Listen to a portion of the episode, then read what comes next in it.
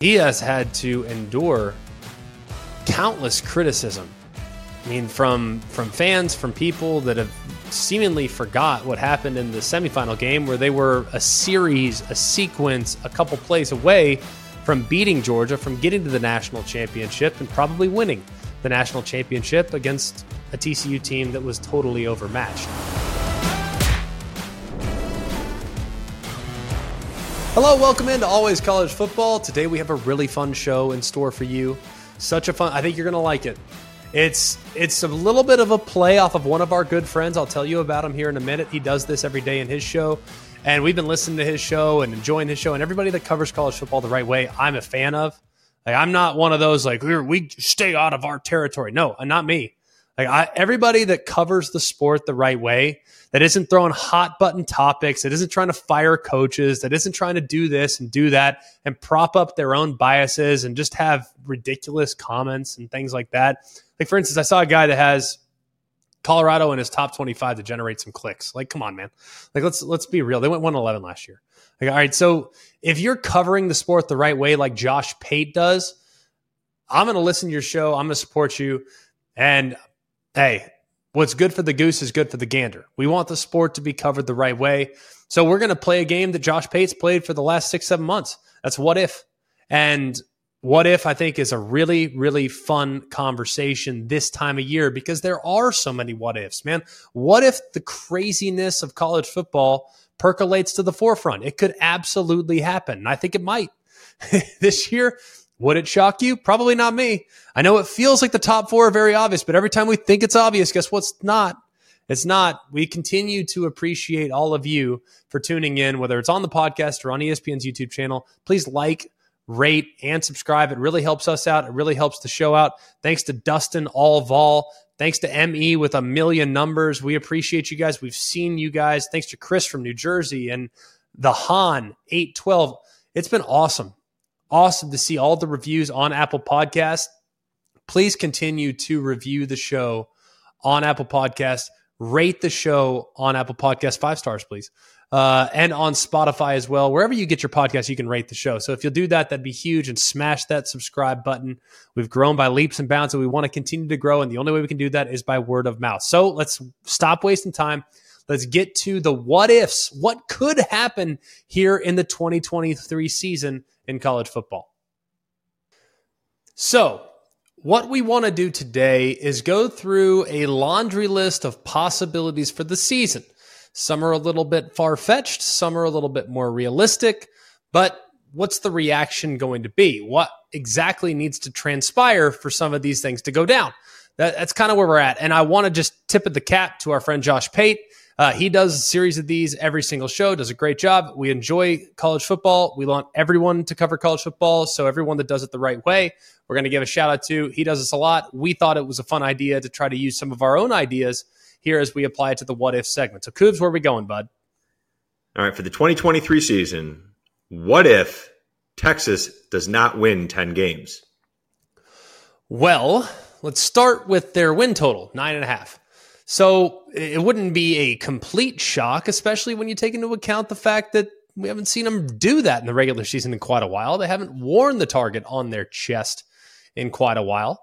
But they also have Alabama in the non conference. So 10 games, even though I think that's the floor, that should be the expectation for Texas, it's not completely out of the realm of possibility that they come up short of that possible goal. Nine wins would still be a step in the right direction in some cases. However, when you look at their roster relative to the rest of the Big 12, they have everything that you could possibly want. They have the quarterback situation figured out, or at least at the moment. we feel good about what Quinn Ewers has done this offseason. Doing it in the regular season, totally different. He was up and down last year. Hopefully, this year he's only up. We think if they win 10, they've adequately replaced the dynamic duo of Bijan Robinson and Roschon Johnson. I happen to think that's going to be okay. Jonathan Brooks and CJ Baxter appeal ready, appear ready to take the reins of that position. The receivers we know probably lived up to expectations. The offensive line probably did a pretty good job of being able to stay together enough and probably stayed healthy enough to c- keep Quinn Ewers upright. Defensively, they probably got be where they're pretty good along the front seven defensively. That group appears, at least based on some of the buzz coming out of fall camp, that the front seven defensively has taken strides that the coaches had hoped for. So I remain remarkably optimistic. Now, if they come up short of the 10 win plateau, I don't think it's necessary, at least at this point, to overreact and say Sark clearly can't get it done. He clearly isn't the right guy for the job. Look at the recruiting. Look at how they've already landed some five stars in the upcoming class. Look at the momentum that's been created on that part. Look at the interest and the excitement that has led to them leaving the Big 12 for the SEC. I still believe, even if they come up short this year, now they go four and eight, yeah, a little different. If they don't win 10, I don't necessarily think it means that they need to reset again en route to the SEC. Sark has done a good job there. They've grown incrementally. Now it's about taking the next step. And if they take the next step this year, they're going to have a ton of momentum going to the SEC. If they don't, doesn't mean you need to press the reset button, completely start all over. Looking for their first 10 win season since 2018. All right, moving on. What if Alabama does not win the SEC West again? Well, it means a couple things. One, either LSU or the field has played up to their potential.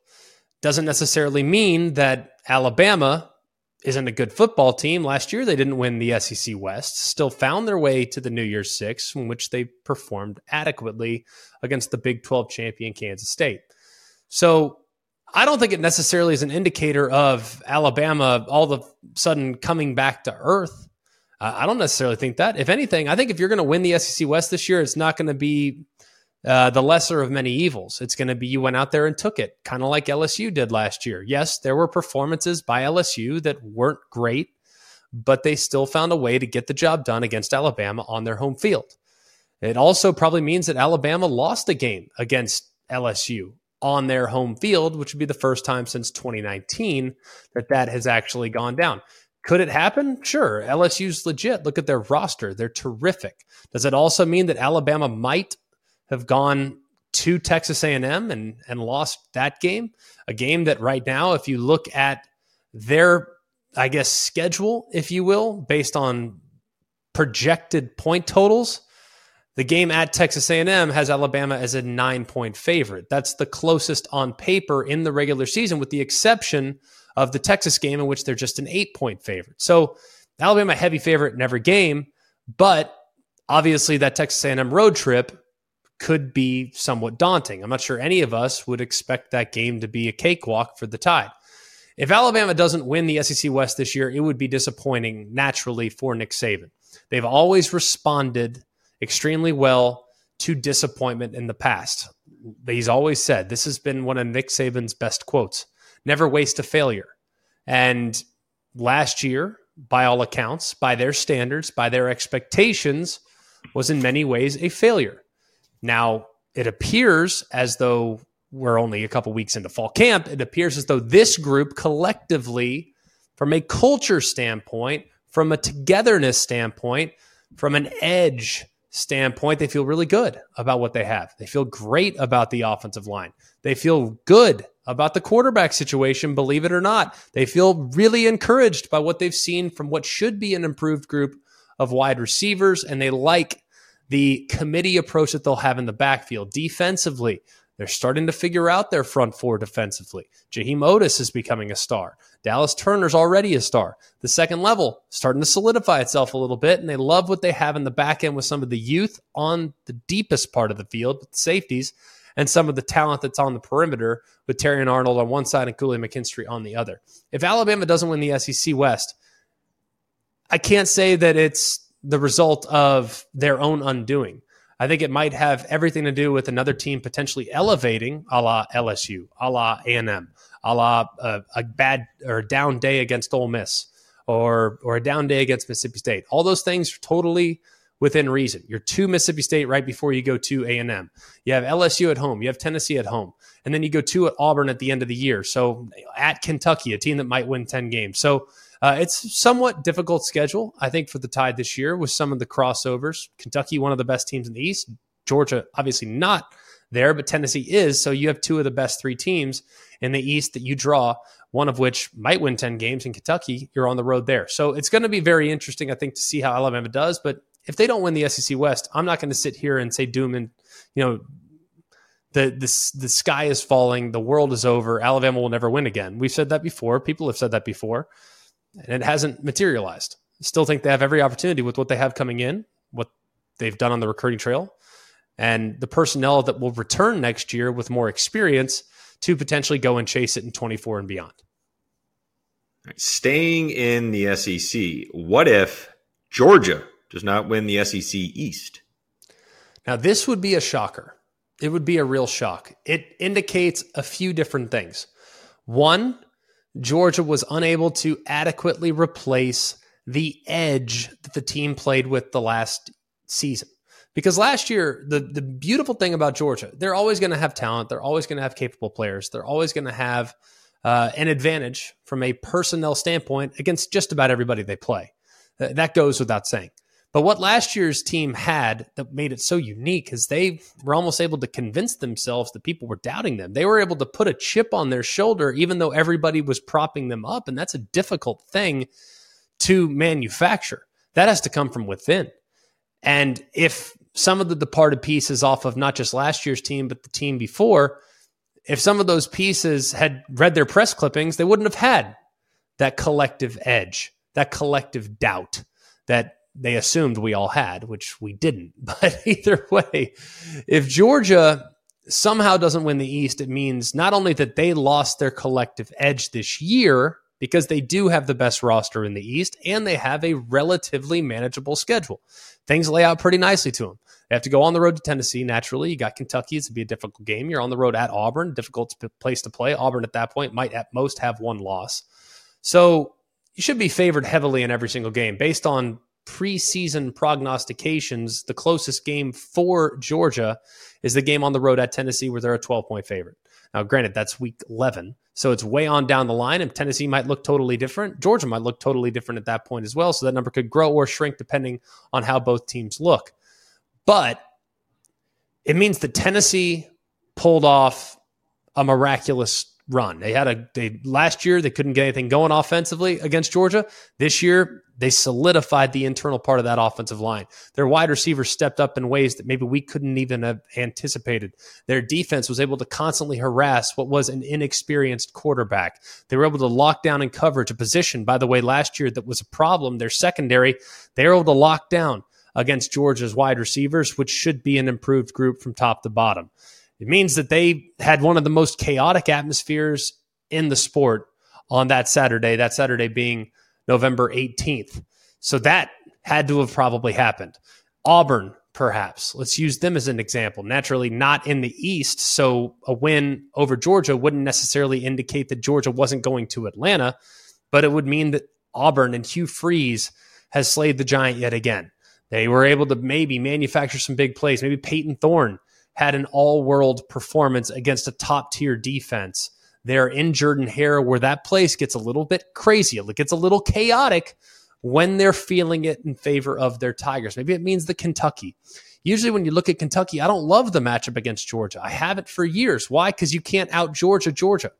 You're not going to be able to say, hey, we're going to run it right at Georgia. We're going to be able to go right toe to toe with them and match them physically in the trenches. You can't do that, which is why Kentucky has had a difficult time manufacturing points against Georgia the last couple years uh, maybe on this given day, that excellent wide receiver for, for Kentucky. Liam Coen, one of the best offensive coordinators in America, one of the best transfer quarterbacks in America, Devin Leary, maybe he's able to hit some big plays, create some chunk yardage. So all those things would kind of have to materialize for Georgia not to represent the East in Atlanta for the SEC championship. So it it's extremely far fetched.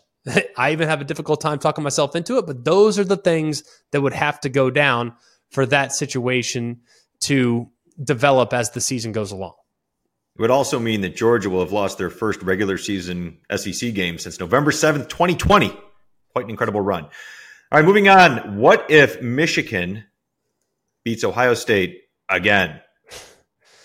Well, the first reaction I would have is I feel bad for Ryan Day's offseason heading into 24 because he has had to endure countless criticism I mean, from from fans, from people that have seemingly forgot what happened in the semifinal game, where they were a series, a sequence, a couple plays away from beating Georgia, from getting to the national championship, and probably winning the national championship against a TCU team that was totally overmatched. So that would be my first takeaway if that were to come to fruition. For Michigan, it would mean that they continued the status quo. They have an edge right now, or at least they have had an edge the last couple years at the line of scrimmage against Ohio State. And last year, they were able to create a lot of big plays against an aggressive defense. That will likely continue. It would mean that Jim Harbaugh had done the unthinkable. They had protected their home field naturally, but Jim Harbaugh had done the unthinkable, and people said he couldn't beat Ohio State. Now he's beaten them three straight years. And Jim Harbaugh clearly found the recipe to not just try to out athlete Ohio State. You probably can't do that, but hey, we can win in a phone booth better than they can win in a phone booth. And they live on the perimeter. They live with their wide receivers. We're going to live between the tackles, and that's where we're going to hit you. And we're going to hit you over and over and over and over and over again. And then when you get greedy, we're going to hit a couple big plays down the field. We're going to hit it to our underrated wide receivers, let them make a guy miss, and they might be out the gate. We've seen that happen the last couple years as well. So I think really more for Michigan because going into the game, will they be favored? Will they not be favored? I'm not sure it really matters. But to me, the onus, if this result happened at season's end, it would really be more of an overreaction about where Ohio State's program currently resides. It would not any longer be a conversation of 1A, 1B. It would be a clear Michigan 1, Ohio State 2 which would be really uncomfortable for Buckeye fans because that has not been the case for the better part of two and a half decades, 25 years just about since it felt like there was a clear pecking order and Michigan was at number one. So even though they've won the last couple years, the court of public opinion would probably still lean in favor of Ohio State, which I'm not 100% sold on. Last year, Ohio State a favorite in the game. The year before, Ohio State a huge favorite in the game, even though when you look at Michigan, they clearly had an advantage being able to control the line of scrimmage and to take and and deliver those body blows that ultimately brought Ohio State to their knees. So, going to be very interesting to see this one play out. If it does happen, though, like I said, first reaction probably an overreaction about Ryan Day's status as one of the top coaches in college football. It would also be the first time that's happened since 95, 96, 97, which ironically was the last years. time Michigan won a national championship. All right, what if Oregon State wins the Pac 12. Now, I love this one because I actually, as many people have probably realized on this program, I, I think it's well within reach. And a lot of people will say, no, no way. How can you possibly justify that? How can you possibly get on board with that? Well, right now, Oregon State's win total, eight and a half. Right now, Oregon State's sitting in the top 18 in the AP poll. So they're starting to garner a ton of attention. Here's the first takeaway. If they win the Pac 12, Jonathan Smith immediately comes probably the hottest name in college football. P- people from every nook and cranny that are looking to revitalize their program, press the reset button. And look, Oregon State, with where they're at right now, with the Pac 4, with some uncertainty in the air about their future, where do they go? What do they do? Would he listen? I don't know. It is his alma mater after all. But we have seen in recent years, Jeff Brohm spurned his alma mater, at least for the moment, to stay at Purdue. Ultimately, yeah, he ended up at Louisville, but we've seen it happen. It has happened before. Uh, we've seen guys leave their alma mater for places that they feel like maybe had a little bit higher ceiling. We've seen that happen uh, a time or two in the past as well. So it, it will be very interesting to see if this does happen out in the Pac 12. What does that mean for where DJ Uiagalelei is? Now, DJ Uiagalelei leaving Clemson. Remember, he walked into the Clemson starting spot a couple years ago, was the face or one of the faces of college football, had an ad for Dr. Pepper, was the guy, one of the Heisman picks really across the board by many experts that said, Man, did you see this guy in 2020? Now that it's going to be his show in 21, he's going to be unstoppable. I mean, he's going to be great. Well, it didn't go that way. And he kind of struggled. Under the microscope that is the quarterback spot at Clemson, the weight was a little bit heavy and he didn't play really well. Didn't process very well, didn't make quick decisions, and kind of threw it up for grabs way too often, which ultimately led to Clemson having a couple down years in a row. Wasn't all his fault, even though he received a lion's share of the blame The other thing, though, if he can now go to Oregon State to complement that run game, we know that offensive line is one of the tops in America. We know that offensive system is going to control the line of scrimmage. We know that he has an excellent, excellent running back to be able to rely on in Martinez. And he can now use his own legs and his own athleticism because he is a very underrated runner. Now, he's not going to be a guy that rushes for a thousand yards. He's not Lamar Jackson, but he can be a Cam Newton type where, yes, he can get the tough yardage. He can be a factor. He can keep you honest defensively and maybe break one, not 80 yards, but he can maybe break one 15, 20. Because if you're selling out against the run with Martinez at running back, guess who is one on one with the defender? And he probably outweighs that defender by 30 or 40 pounds. That would be DJ Uiagalelei. So it means that he probably had a terrific year, which I think we all, as college football fans, he handled the departure from Clemson with grace and class. I would be rooting for this possible outcome. It means that the defense continued to play at a really high level. You look at what they were last year, excellent as far as points per game were concerned, led, allowed less than 20 points a game. They were really, really good against the run. They allowed just 104 yards per game on the ground. That was 11th in college football. Uh, where they would probably improve is they probably forced a few more turnovers because last year that was not really a, a big part of what they did.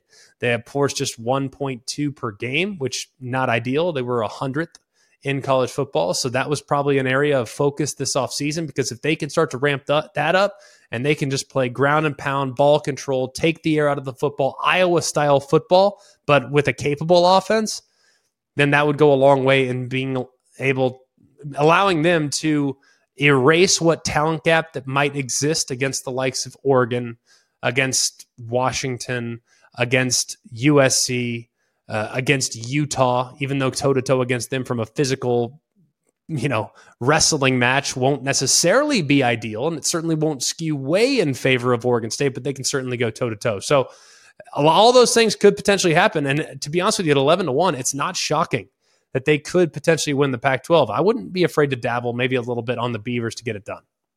This podcast is proud to be supported by Jets Pizza, the number one pick in Detroit style pizza. Why? It's simple. Jets is better. With the thickest, crispiest, cheesiest Detroit style pizza in the country, there's no competition. Right now, get $5 off any eight corner pizza with code 8SAVE. That's the number eight, S A V E. Go to jetspizza.com to learn more and find a location near you. Again, try Jet's signature eight corner pizza and get $5 off with code 8SAVE. That's the number eight, S A V E. Jet's Pizza. Better because it has to be. Now, let's talk about the play of the week. The pressure to follow up Hypnotic and Cognac, weighing heavy on the team. Hypnotic was in the cup, blue, and ready for the play. And Boom! Añejo Tequila came in with a smooth assist to Hypnotic's tropical fruit finish. Shaken, strained, poured. It was green and good! The playmaking splash shifted the tempo. Another great cocktail from the Hypnotic team. Every season is Hypnotic and Tequila season. Hypnotic Liqueur, Bardstown, Kentucky, 17% alcohol by volume. Hypnotic reminds you to think wisely, drink wisely. All right, Greg, I got a couple for you now. I want to know what if nothing changes for Nebraska with Matt Rhule in year one? Well, we already know that this isn't really an accurate what if, but I will kind of transition the question into what if nothing changes on the field? Because things have changed at Nebraska already. Trev Alberts obviously went out. They put together a war chest as it relates to NIL. Matt Rhule has already infused a certain amount of energy into the program. They're already starting to feel that impact a little bit, not to the extent that they want to feel it, but they're already starting to feel as though they're trending in the right direction from a recruiting standpoint. They were already very active in the portal and attracted some, uh, I guess you could say, some guys that other teams really, really, really wanted. So Jeff Sims, if Matt Rhule's not there, is Jeff Sims at Nebraska playing quarterback? I, I don't know the answer to that. I'm I'm not going to sit here and tell you that I know what his other options were or what else he was considering, but I think he's already brings a certain level of credibility as a builder to what the program's ultimately going to become. Now, if we look at what he's done in year one at both Temple and at Baylor, it was struggle bus. I mean, he was two and ten there at Baylor and or at, at Temple in year one. He was 1 11 at Baylor in year one, but by year three, he was a 10 win team at Temple. He was an 11 win team at Baylor. So he's a builder. I mean, he knows how to lay the foundation. And up to this point, his first year performance at both places, albeit totally different situations than Nebraska, much worse situations than Nebraska, clearly moves means that whatever they do this year, they're going to be better down the road. So I don't care what they do this year. I don't, I mean, I would love for them to be able to get to the bowl game. I would love for them to get to seven wins. I think it's within reason. I think it's within possibility. I mean, I think they got a chance to be favored against Iowa. They got a chance to be favored uh, against Maryland at home. I think they got a chance to be favored against Purdue, uh, Northwestern, uh, Louisiana Tech, Northern Illinois, Colorado. I mean, I, I think that there's some possibility for wins in there. Granted, the Iowa game is way down the road. So is Maryland. So, so is Michigan State. I mean, these are all games I think that are possibly winnable, though, for Nebraska if they can just do the little things right. And if you look at last year, just way too many inefficiencies on the defensive side. Gave up a ton of yards on the ground, really struggled there. They've probably solidified that. Really struggled as far as points per game. Didn't do a good job in the red zone. They were 75th in points per game allowed, over 28 points per game given up. They allowed nearly 43% in third down conversions. It's not ideal. Got to get off the field. I would imagine that Matt Rhule's made that a huge point of emphasis, but why wouldn't you? Uh, they probably did a better job as far as possessing the football. Last year, I think their defense got drained because their offense was 122nd in time of possession. So, I mean, I think back to Nebraska back in the day in their heyday, man, they were probably holding the ball for 40 minutes. Well, last year at 27, not going to be great. And as a result, your defense is going to feel those effects and you got to be better offensively. So th- there's there's reason to believe that whatever happens this year doesn't really matter because if you look at Matt Rhule's track record, he's going to get the job done. It's just I, I want him to get it done this year. So what if he doesn't necessarily live up to expectations on the field year one? Doesn't matter because I know year three he's probably going to win double digit games. All right, Greg, let's keep it in the Big Ten here. What if James Franklin loses to Michigan and Ohio State again? That would be uh, a real disappointment. now, that would be the the initial reaction because if you look at where Penn State is this year, it depends a little bit how you lose, right? I mean, if you lose a game at the buzzer and Ohio State has to go down at home and kick a game winning field goal as the clock runs to zero, it's a little different feeling, right? But if you lose the way you lost last year at Michigan, for instance, when it was a complete and utter beatdown, I mean, I think they lost 41 14 or so, 41. I remember it being 41. I don't recall exactly how many points Penn State scored, but either way, you get what I'm saying. They lost by a lot. That loss feels a little different than losing close. Now, I know some people have always said, well, you'd rather get blown out? Would you rather get, lose close? I'd much rather lose close because at least I know I'm going toe to toe with one of the best teams in college football. You got Michigan right now at number two, you got Ohio State at number three. And it's time now, I think, for James Franklin with this young nucleus to give them a game. Now, Penn State fans might not want to hear this. I've always circled 2024 as the year they could break through. Now, Drew Allar, a lot of excitement, a lot of anticipation with what he might bring to the quarterback spot, but I still believe that Sean Clifford was underappreciated, undervalued, extended plays. When it appeared as though the play was dead, Clifford would somehow become a Houdini and somehow get the ball out and turn what was a nothing burger into a touchdown or a big play or a conversion. So if Drew Allar can showcase that ability, that'd be big. If they come up short, though, uh, it's still going to leave me feeling optimistic with the type of young players they've been able to attract and knowing that those young players are all going to come together in what will be year three, because many of them are second year sophomores, what will be year three in 2024. So if they don't get it done this year, I'll at least be able to point to next year and say, hey, now it's put up or shut up time for the Nittany Lions. All right, let's move over to the Big 12. And I know you're high on these guys this year. So what if Texas Tech wins the Big 12? It'd be one of the most remarkable stories. And it wouldn't completely shock me. It means a couple things. One, Joey McGuire deserves a lifetime contract. that goes without saying. It means that Tyler Shuck has really taken to Kittley's offense and has really grown by leaps and bounds. It means that they were able to take care of business on the road, which is not ideal. Going away from Lubbock, Lubbock's a tough place to play. Means they went to Texas and probably at least got it done. Uh, you got to win one, a few of these naturally if you want to win the Big Twelve.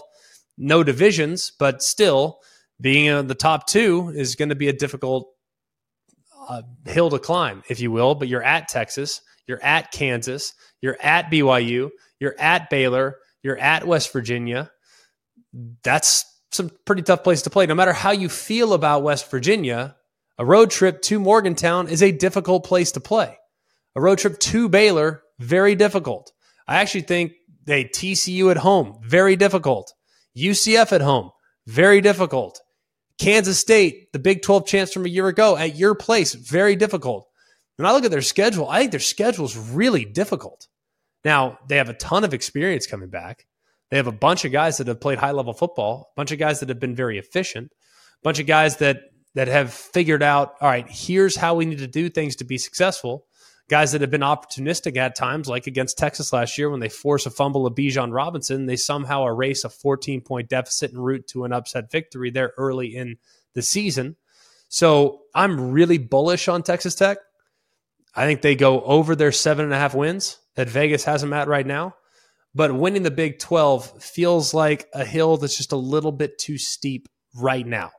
If they do, I almost am probably going to come out of it thinking, man, what happened to Texas? Man, what happened to Kansas State? Man, what happened to Oklahoma? All three of which I would have above Texas Tech right now. And then Texas Tech would be right there on the same level as TCU. TCU has a lot to replace. Texas Tech has a lot coming back.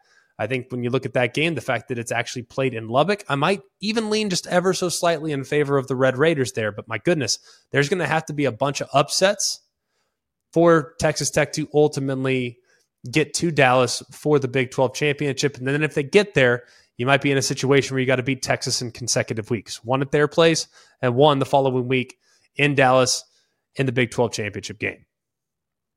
All right, let's head down to South Beach. Coming off a disappointing season, what if Miami doesn't make a bowl appearance again under Mario Cristobal? It, it's going to really point to culture, probably more than anything else, because we knew Miami had some talent last year, but the culture wasn't quite there. You know, they'd really gone after and attacked the portal. They've prioritized the portal. They've gone out and they have upgraded at certain positions that they felt like they needed to upgrade at the roster wasn't dismal last year. It's just they didn't play hard all the time. They didn't play together all the time. It felt like a bunch of guys that just put on a uniform, even though they didn't really have they didn't really have a whole lot of continuity. Now, challenges and difficult outcomes, like the outcome against Middle Tennessee, is going to lead to people kind of looking in the mirror, say, "Hey, man, what, what are we doing here? How how are we doing this?" So when you lose three in a row, when you lose four out of five there in the middle part of the season, it's going to be difficult to overcome. And you're going to have guys that just decide to abandon the sinking ship. So I think if they don't get to a bowl game this year, it's going to force Mario Cristobal. People will say he's on the hot seat. I don't agree with that. I don't align with that. It takes a little time to get things going. But I think he's going to probably have to look internally at his program, say, is going after the transfer classes and the portal players every year a recipe for success. Now, we've seen it work extremely well. Look at Michigan State two years ago. They went out in the portal, they got a bunch of guys, they end up having a sensational year, got Mel Tucker paid, and then last year was a painful failure. I don't think you can live by the portal and die by the portal. I, I think that there are, I think you have to supplement your high school recruiting with portal acquisitions. Now, in order to jumpstart the program, Mario Cristobal has really supplemented his portal additions with high school recruiting. I think it could flip, though, in the event in which they come up short this year. Now, they could bounce back. Um, last year, it was kind of easy to pin the failures on the offensive coordinator, Josh Gattis because he tried to take a square peg and a round hole and said, Tyler Van Dyke, you're going to do this and you're going to run some RPO stuff and we're just going to do things that, that I'm more comfortable with and you're just going to have to learn how to play it. And I won the Broyles. This is not a knock on Gattis. Like he knows how to do it a certain way, but doing it that way was not good for the development of Tyler Van Dyke. So I think that it just wasn't a good mix. And we've seen plenty of good coaches and good quarterbacks just not mix well together. And as a result, like Tony Elliott, when he was at Clemson, called a lot of really good plays, scored a lot of points at Clemson, went to Virginia, was with Brennan Armstrong, who the previous year scored a lot of points, made a lot of great plays with Robert Anae, who was the OC, went to Syracuse. And that marriage just didn't mix very well. It just, just didn't happen. So it, it's happened other places, but if it doesn't happen this year, it's going to fall on Mario Cristobal and it's going to fall on how he's putting the roster together. And it's going to force him to probably look internally and say, hey, maybe we need to adjust how we're doing things. I want to jumpstart this thing, but maybe a homegrown effort to secure players at the high school level and develop them up through the program might be better for the long term prognosis and health of the program.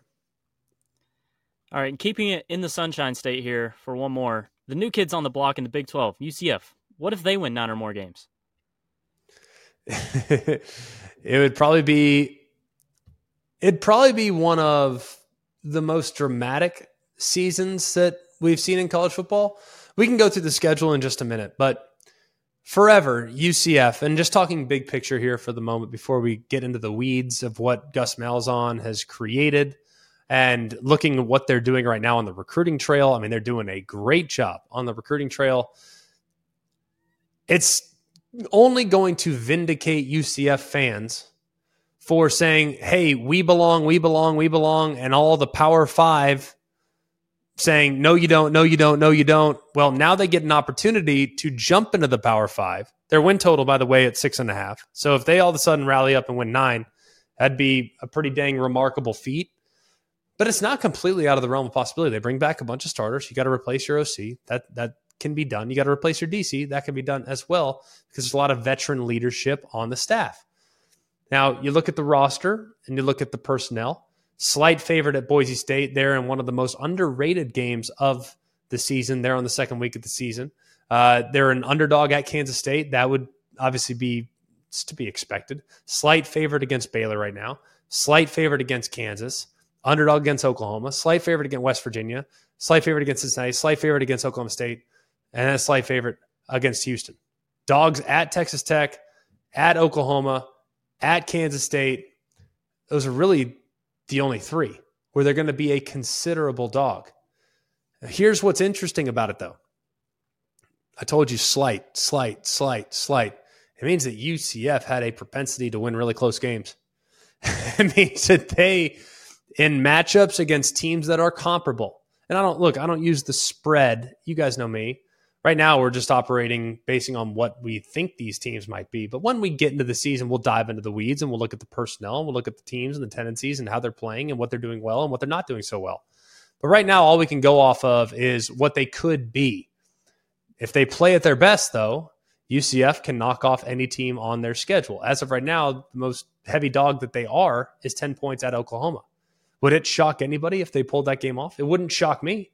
I mean, I'm not going to pick them in that game here in the preseason, but it wouldn't shock me if they went up there and John Rhys Plumlee is running around like a crazy person.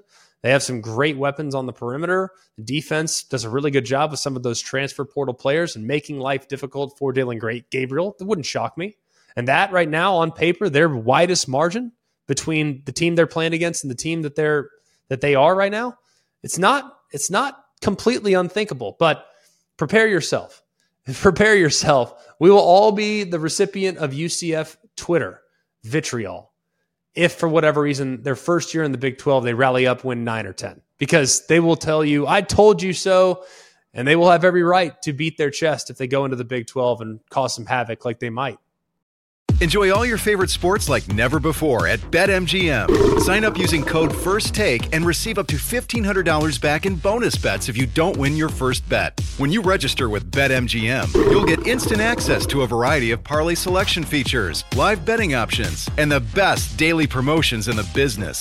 And with BetMGM at your fingertips, every play and every game matter more, than, ever. BetMGM and GameSense remind you to gamble responsibly. See BetMGM.com for terms. This U.S. promotional offer not available in D.C., Mississippi, North Carolina, New York, Nevada, Ontario, or Puerto Rico. Gambling problem? Call 1-800-GAMBLER in the U.S. Call 877-8-HOPE-NY or text HOPE-NY 467-369 for New York. Call 1-800-NEXT-STEP in Arizona. For Massachusetts, 1-800-327-5050. For Iowa, 1-800-BETS-OFF. For Puerto Rico, 1-800-981-0023. For West Virginia, visit 1-800-GAMBLER.net. First bet offer for new customers only. Subject to eligibility requirements. Rewards are non-withdrawable bonus bets that expire in seven days. In partnership with Kansas Crossing Casino and Hotel.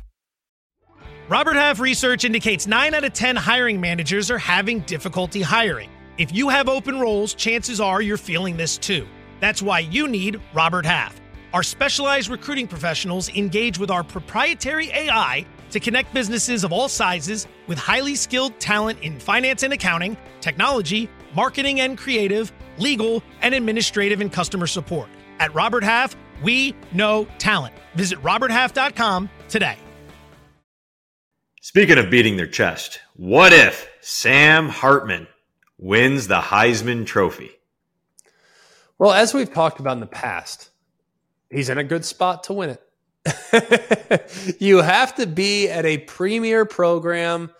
I know it's not all the way across the board. It's not a lock. You don't, I mean, but let's be real. It's really hard to win the Heisman Trophy at a program that's not on national television on a weekly basis. So that's check number one. Notre Dame's going to be heavily televised and heavily covered throughout the course of the season. Number two means he had some massive Heisman moments. The Heisman has kind of moved away from numbers. It's really moved more in the direction of moments and games that are memorable. So when we fill out our ballot at the end of the year, oh man, I remember what he did against USC. I remember him going on the road to Clemson and playing the way he played last year against Clemson. I remember how he performed in that incredible, incredible game on the road at NC State in week three or two. I mean, those are going to be what stand out when people start to fill out their ballot. So I think he played beautifully in the aforementioned games at Clemson, USC at home, at Ohio State. He probably pulled off two upsets out of the three at a bare minimum. It means he transitioned beautifully into Gerad Parker's offense, an offense that we're still a little bit unsure as to what it's going to look like. Is it going to be more RPO like Sam Hartman ran at Wake Forest? Or is it going to be more prototypical dropback? Because that's kind of been what Notre Dame's been the last couple years. You hire from within, you assume they're going to keep the status quo with what they've done offensively, maybe a few tweaks here and there, but it means that he adapted to an offensive system that's a little dissimilar to the one that he ran at Wake Forest. It means more than likely that the offensive line, as we've documented for a while now with Notre Dame, means that those guys played really well and kept his jersey clean.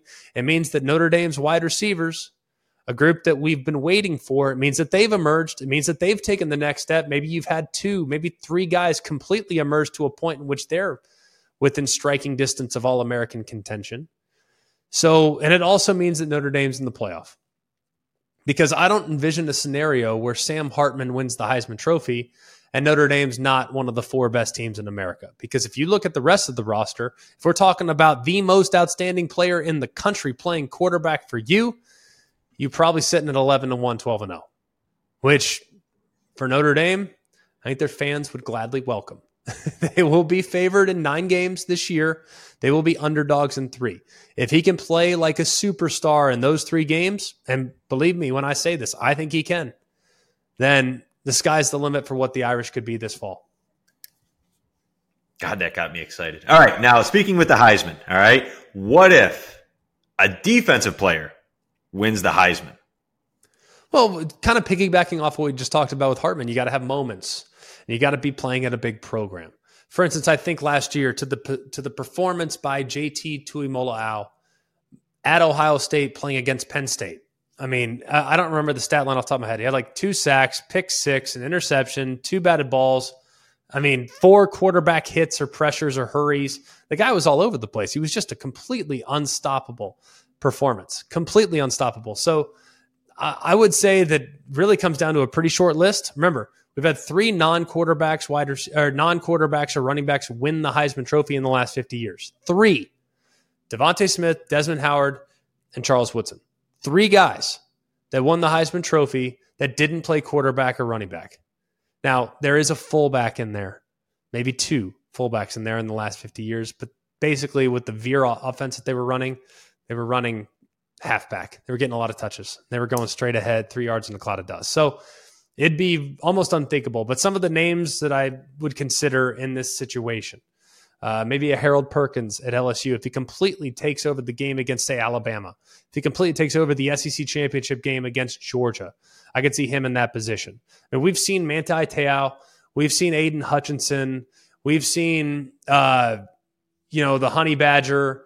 We've seen a handful of other defensive players make it to New York as a Heisman finalist, but usually their performances they completely go off in one of the biggest games of the year, and it's more often than not in November. Aidan Hutchinson, they get that huge breakthrough win against Ohio State. You see him crying on the sideline in the snow. That was a lasting memory for Heisman voters. So as a result, he goes up to New York and finds it. And Ndamukong Suh, against Texas, completely dominated the Big 12 championship game against Colt McCoy back in 2009. Manti Te'o didn't play in a conference championship game, but they was kind of the heartbeat and the heart and soul of a team that had not been to the national championship in quite a while. So, hey, we got to who's the best player on Notre Dame? They're in the national championship. Oh yeah, that that linebacker's pretty good. Let's put Manti Te'o in there. So, you got to be on a national championship contending team. So you look at a Jared Verse, perhaps from Florida State. Maybe he goes off and has four sacks against Clemson in the ACC championship game. I mean, these are the types of performances that need to happen for a defensive player to bring home the most coveted individual award in the sport. Very true. All right, last one here. What if there's another TCU this year? So, a team that gets the national championship and basically flies by the hair of their chinny chin chin all the way to the national championship. And if you look at TCU's performances last year, this is not a slight to them. Like you find a way to win. It's not there. They don't need to apologize for Michigan playing poorly in the semifinal game. I mean, a lot of people are like, well, you know, Michigan was better and Ohio State would have beat them. And like, okay, well, they don't, they don't need to apologize. I mean, they, they won the game and they played terrible against Georgia, but I digress. They had a great year. Who are some of the candidates that's a, probably a little bit trickier thing to come up with. Would Oregon State be considered a team that could find their find some magic and maybe make their way to a national championship game? Sure. I mean, you get a good matchup in the semifinal game, and they don't really like that physical punch you in the face. We're going to completely wear you out type of approach. Not a lot of teams want to see that. I mean, that's a difficult team to match up against. I think they would clearly qualify when I think about some other candidates, and, and we'll go through our sleepers, dark horses, we'll do that in a later episode. There are a few that I look at. Texas Tech has been one. They got an early game, a good litmus test, naturally against Oregon early on. Can they potentially make the college football playoff? It's hard for me to envision that scenario, but it's not completely out of the realm of possibility maybe a Mississippi State for whatever reason. I mean, that would be TCU esque to me. If you look at coming out of the West, if it's all of a sudden a complete dogfight, they somehow pull off a shocker against Georgia. I mean, would it could it happen? Perhaps, probably unlikely. What about a North Carolina, a team led by arguably, arguably Big A, the best quarterback in America? I know Caleb's kind of in a league of his own, but if you take away Caleb, then Drake Maye's right there.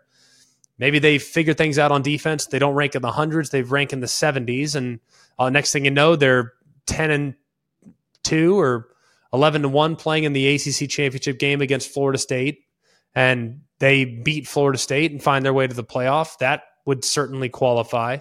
What about a Wisconsin? I've compared Wisconsin all season to TCU last year, a program that has a proud and storied history of winning at a high level had a coach for a really long time or a style for a really long time, and it just got a little bit stale. So you hire Luke Fickell. You breathe some energy into the program. You bring a new offensive identity by bringing up Phil Longo from North Carolina, and the offense takes off. You beat Ohio State at home. You take care of business against the teams you're favored against. Now you're sitting at 11 to 1 playing for the Big Ten championship, playing against an Ohio State or a Michigan with the opportunity to potentially punch your ticket to the college football playoff. Would they qualify? Perhaps. What about a UCLA, the team with a ton of experience? Everyone's talking to everybody else in the in the Pac-12.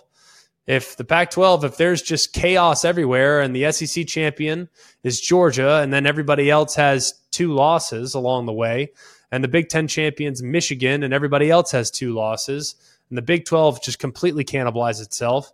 The ACC cannibalizes itself some way somehow, or you know maybe it's a maybe Florida State runs away with it, and and Clemson those others are are kind of down the list a little bit, nine and three with no great wins, what have you. What if UCLA gets to the Pac-12 championship at ten and two and knocks off one of the teams that beat them early on? Uh, UCLA has some opportunities in the non-conference as well that that could be pretty interesting uh, and and make life perhaps maybe a little bit difficult. Um, so there, there's a lot of possibilities. I think when you take things into account of what could happen, it's a short list of potential candidates of TCU type teams that no one's really talking about. But it really wouldn't shock me anymore. I mean, with the transfer portal, teams can rally up and rally down really quickly. So Cinderella can certainly happen, but it can Cinderella dance when she gets to the ball? Is the big question that I would have moving forward. That'll do it for us here at Always College Football. Please continue to like, rate, and subscribe. We so appreciate everything you guys have done to help us grow the show over the last calendar year. For all of us here at Always College Football, for Mark, Jake, Jack, I'm Greg. We hope you have a wonderful day, and remember, it's always college football. Hey guys, it's Greg McElroy. Thanks for watching Always College Football. Make sure you like, rate, and subscribe to ESPN's YouTube channel and wherever you listen to your podcasts. Robert Half research indicates 9 out of 10 hiring managers are having difficulty hiring. If you have open roles, chances are you're feeling this too. That's why you need Robert Half. Our specialized recruiting professionals engage with our proprietary AI to connect businesses of all sizes with highly skilled talent in finance and accounting, technology, marketing and creative, legal, and administrative and customer support. At Robert Half, we know talent. Visit RobertHalf.com today.